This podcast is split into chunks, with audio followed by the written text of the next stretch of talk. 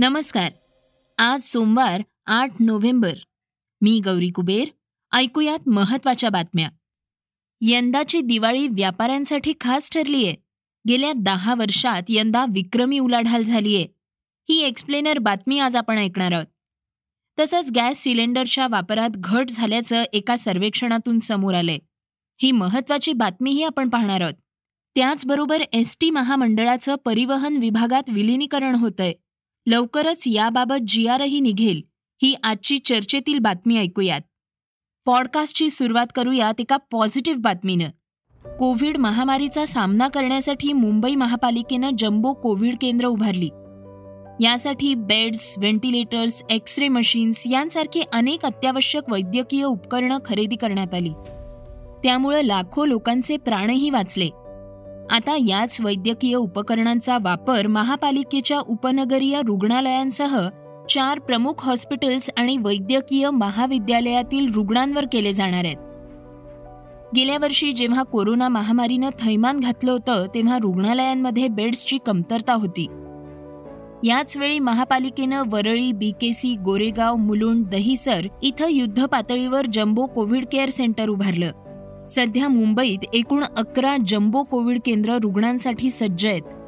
मात्र आता कोविड नियंत्रणात आलाय. मुंबईत दररोज पाचशेपेक्षाही कमी रुग्णांची नोंद होतीये. आणि त्यापैकी केवळ पंचवीस टक्के रुग्णांनाच हॉस्पिटलमध्ये दाखल करण्याची गरज पडते.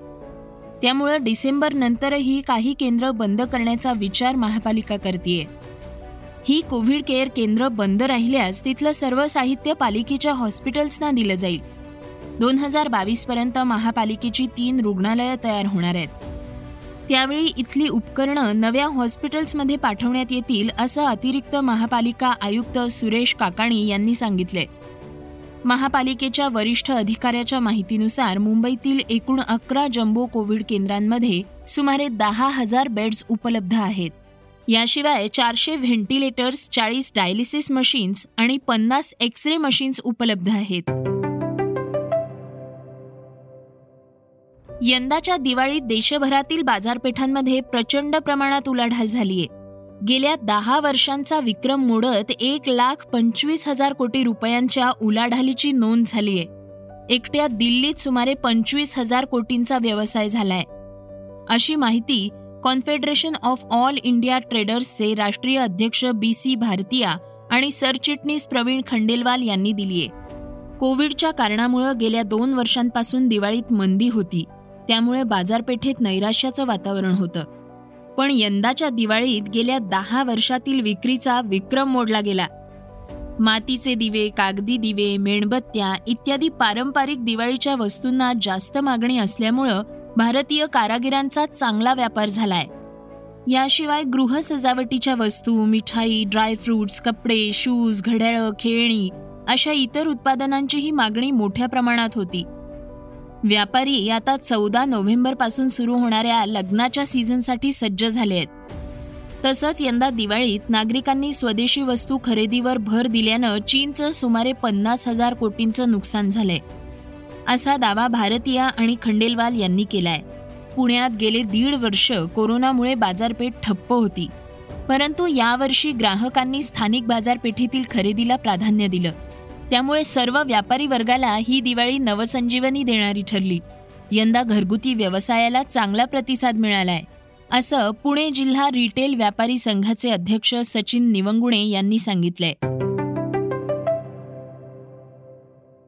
कोरोनामुळं खालावलेली आर्थिक परिस्थिती आणि गॅस सिलेंडरच्या वाढलेल्या किमतींमुळं देशात सिलेंडर वापरणाऱ्यांच्या संख्येत शून्य पूर्णांक दोन टक्क्यांनी घट झालीय. असा दावा प्रयास ऊर्जा गटाच्या वतीनं करण्यात आलाय. त्यामुळे केंद्र सरकारनं किमान देशातील गरजू लोकांचं तरी अनुदान सुरू ठेवावं असंही ते म्हणाले आहेत. सिलेंडरच्या सतत वाढणाऱ्या किमती आणि त्यामागील कारणं या विषयावर सजग नागरिक मंचाच्या वतीनं ऑनलाईन कार्यक्रमाचं आयोजन करण्यात आलं होतं. यावेळी प्रयास ऊर्जा गटाचे अशोक श्रीनिवासन यांनी हा दावा केला. श्रीनिवासन म्हणाले देशात गॅस सिलेंडर धारकांची संख्या अठ्ठावीस कोटी आहे.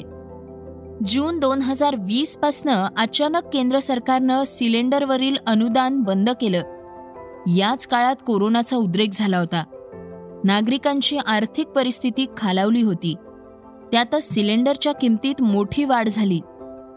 त्यामुळं गॅसधारकांची संख्या ही सहा टक्क्यांवरून पाच पूर्णांक आठ टक्क्यांपर्यंत खाली आली. त्यात शून्य पूर्णांक दोन टक्क्यांनी घट झालीय. सध्या देशात एक कोटी गॅसधारकांना अनुदानित सिलेंडर मिळतात. या पार्श्वभूमीवर सरकारनं सरसकट नाही परंतु गरजू नागरिकांना तरी अनुदानित सिलेंडर्स द्यायला हवेत अशी मागणी केलीय. सिलेंडरच्या किमती कशा ठरतात? याबाबत पेट्रोलियम कंपन्या आणि केंद्र सरकारकडून कोणतीही पारदर्शकता दाखवली जात नाही असं सांगून श्रीनिवासन म्हणाले गॅस सिलेंडरला सध्या तरी कोणताही पर्याय नाही. आंतरराष्ट्रीय बाजारातील कच्च्या तेलाच्या किमतींवर नियंत्रण ठेवता येत नाही. परंतु गॅस सिलेंडरचा वापर कसा वाढेल ग्राहकांनाही तो कसा परवडेल आणि सरकारच्या तिजोरीवर आर्थिक भारही पडणार नाही याचा विचार करून नवनवीन योजना अंमलात आणण्याची गरज आहे. मात्र यावर चर्चा होताना दिसत नाही. शून्य ते पन्नास युनिट वापरासाठी एक दर पन्नास युनिटच्या पुढे दुसरा दर अशाच प्रकारे वापरावरील मर्यादा आणण्यासाठी सवलत योजना आणता येऊ शकेल का?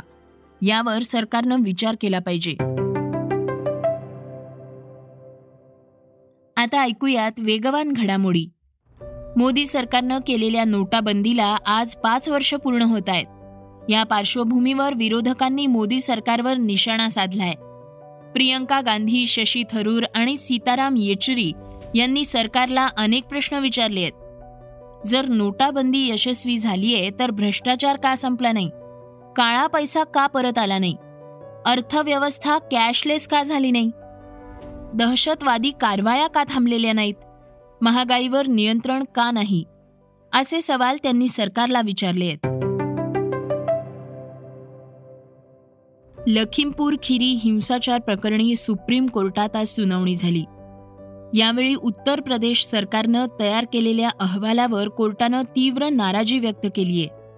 आणखी काही साक्षीदारांचा तपास केल्याशिवाय अहवाल पूर्ण होऊ शकत नाही अशा शब्दात खडसावत हायकोर्टातील न्यायाधीशांच्या देखरेखीखाली या प्रकरणाचा तपास करण्याच्या सूचनाही कोर्टानं दिल्या आहेत.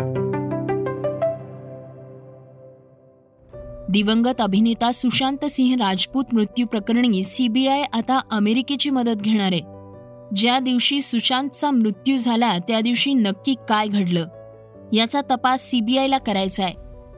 यासाठी सुशांतच्या ईमेल आणि सोशल मीडिया अकाउंट्समधून डिलीट केलेली माहिती मिळवण्यासाठी सीबीआयनं अमेरिकन कंपन्यांकडे मदत मागितलीय. बॅडमिंटनपटू पी व्ही सिंधू हिनं भारतासाठी दोन वेळा ऑलिम्पिक पदक जिंकलंय. तिच्या या मोठ्या कामगिरीची दखल घेत तिला पद्मभूषण पुरस्कार जाहीर झाला होता. आज या पुरस्काराचं दिल्लीत राष्ट्रपतींच्या हस्ते वितरण झालं. देशानं केलेला हा गौरव स्वीकारताना सिंधूनं आनंद व्यक्त केलाय. महाराष्ट्र राज्य परिवहन मंडळ अर्थात एसटीच्या कर्मचाऱ्यांनी सध्या काम बंद आंदोलन पुकारलंय. यामुळं राज्यात सध्या एसटी सेवा बंद आहे. महामंडळाचं राज्य सरकारमध्ये विलिनीकरण करावं या मागणीवर कामगार संघटना ठाम आहेत.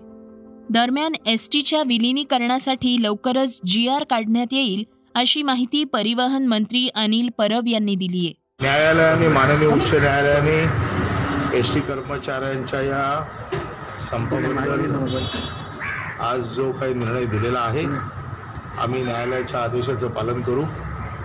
दुपारपर्यंत या संदर्भातला न्यायालयाने ज्या पद्धतीने आम्हाला आदेश दिले त्या पद्धतीचा जी आर काढला जाईल. त्यानंतर जी कमिटी स्थापन होईल त्याची बैठक होईल आणि या संदर्भातली सगळी प्रक्रिया पूर्ण झाल्याचं न्यायालयाला कळवलं जाईल आणि त्यानंतर न्यायालय आपला अंतिम निर्णय देईल. हे होतं सकाळचं पॉडकास्ट उद्या पुन्हा भेटूयात. धन्यवाद. स्क्रिप्ट आणि रिसर्च अमित उजागरे. वाचा बघा आणि आता ऐका आणखी बातम्या. ई सकाळ डॉट कॉम वर. तुम्ही हा पॉडकास्ट ई सकाळच्या वेबसाईट आणि ऍप वर सुद्धा ऐकू शकता. विसरू नका या पॉडकास्टला आपल्या आवडीच्या पॉडकास्ट ऍप वर सबस्क्राईब किंवा फॉलो करायला.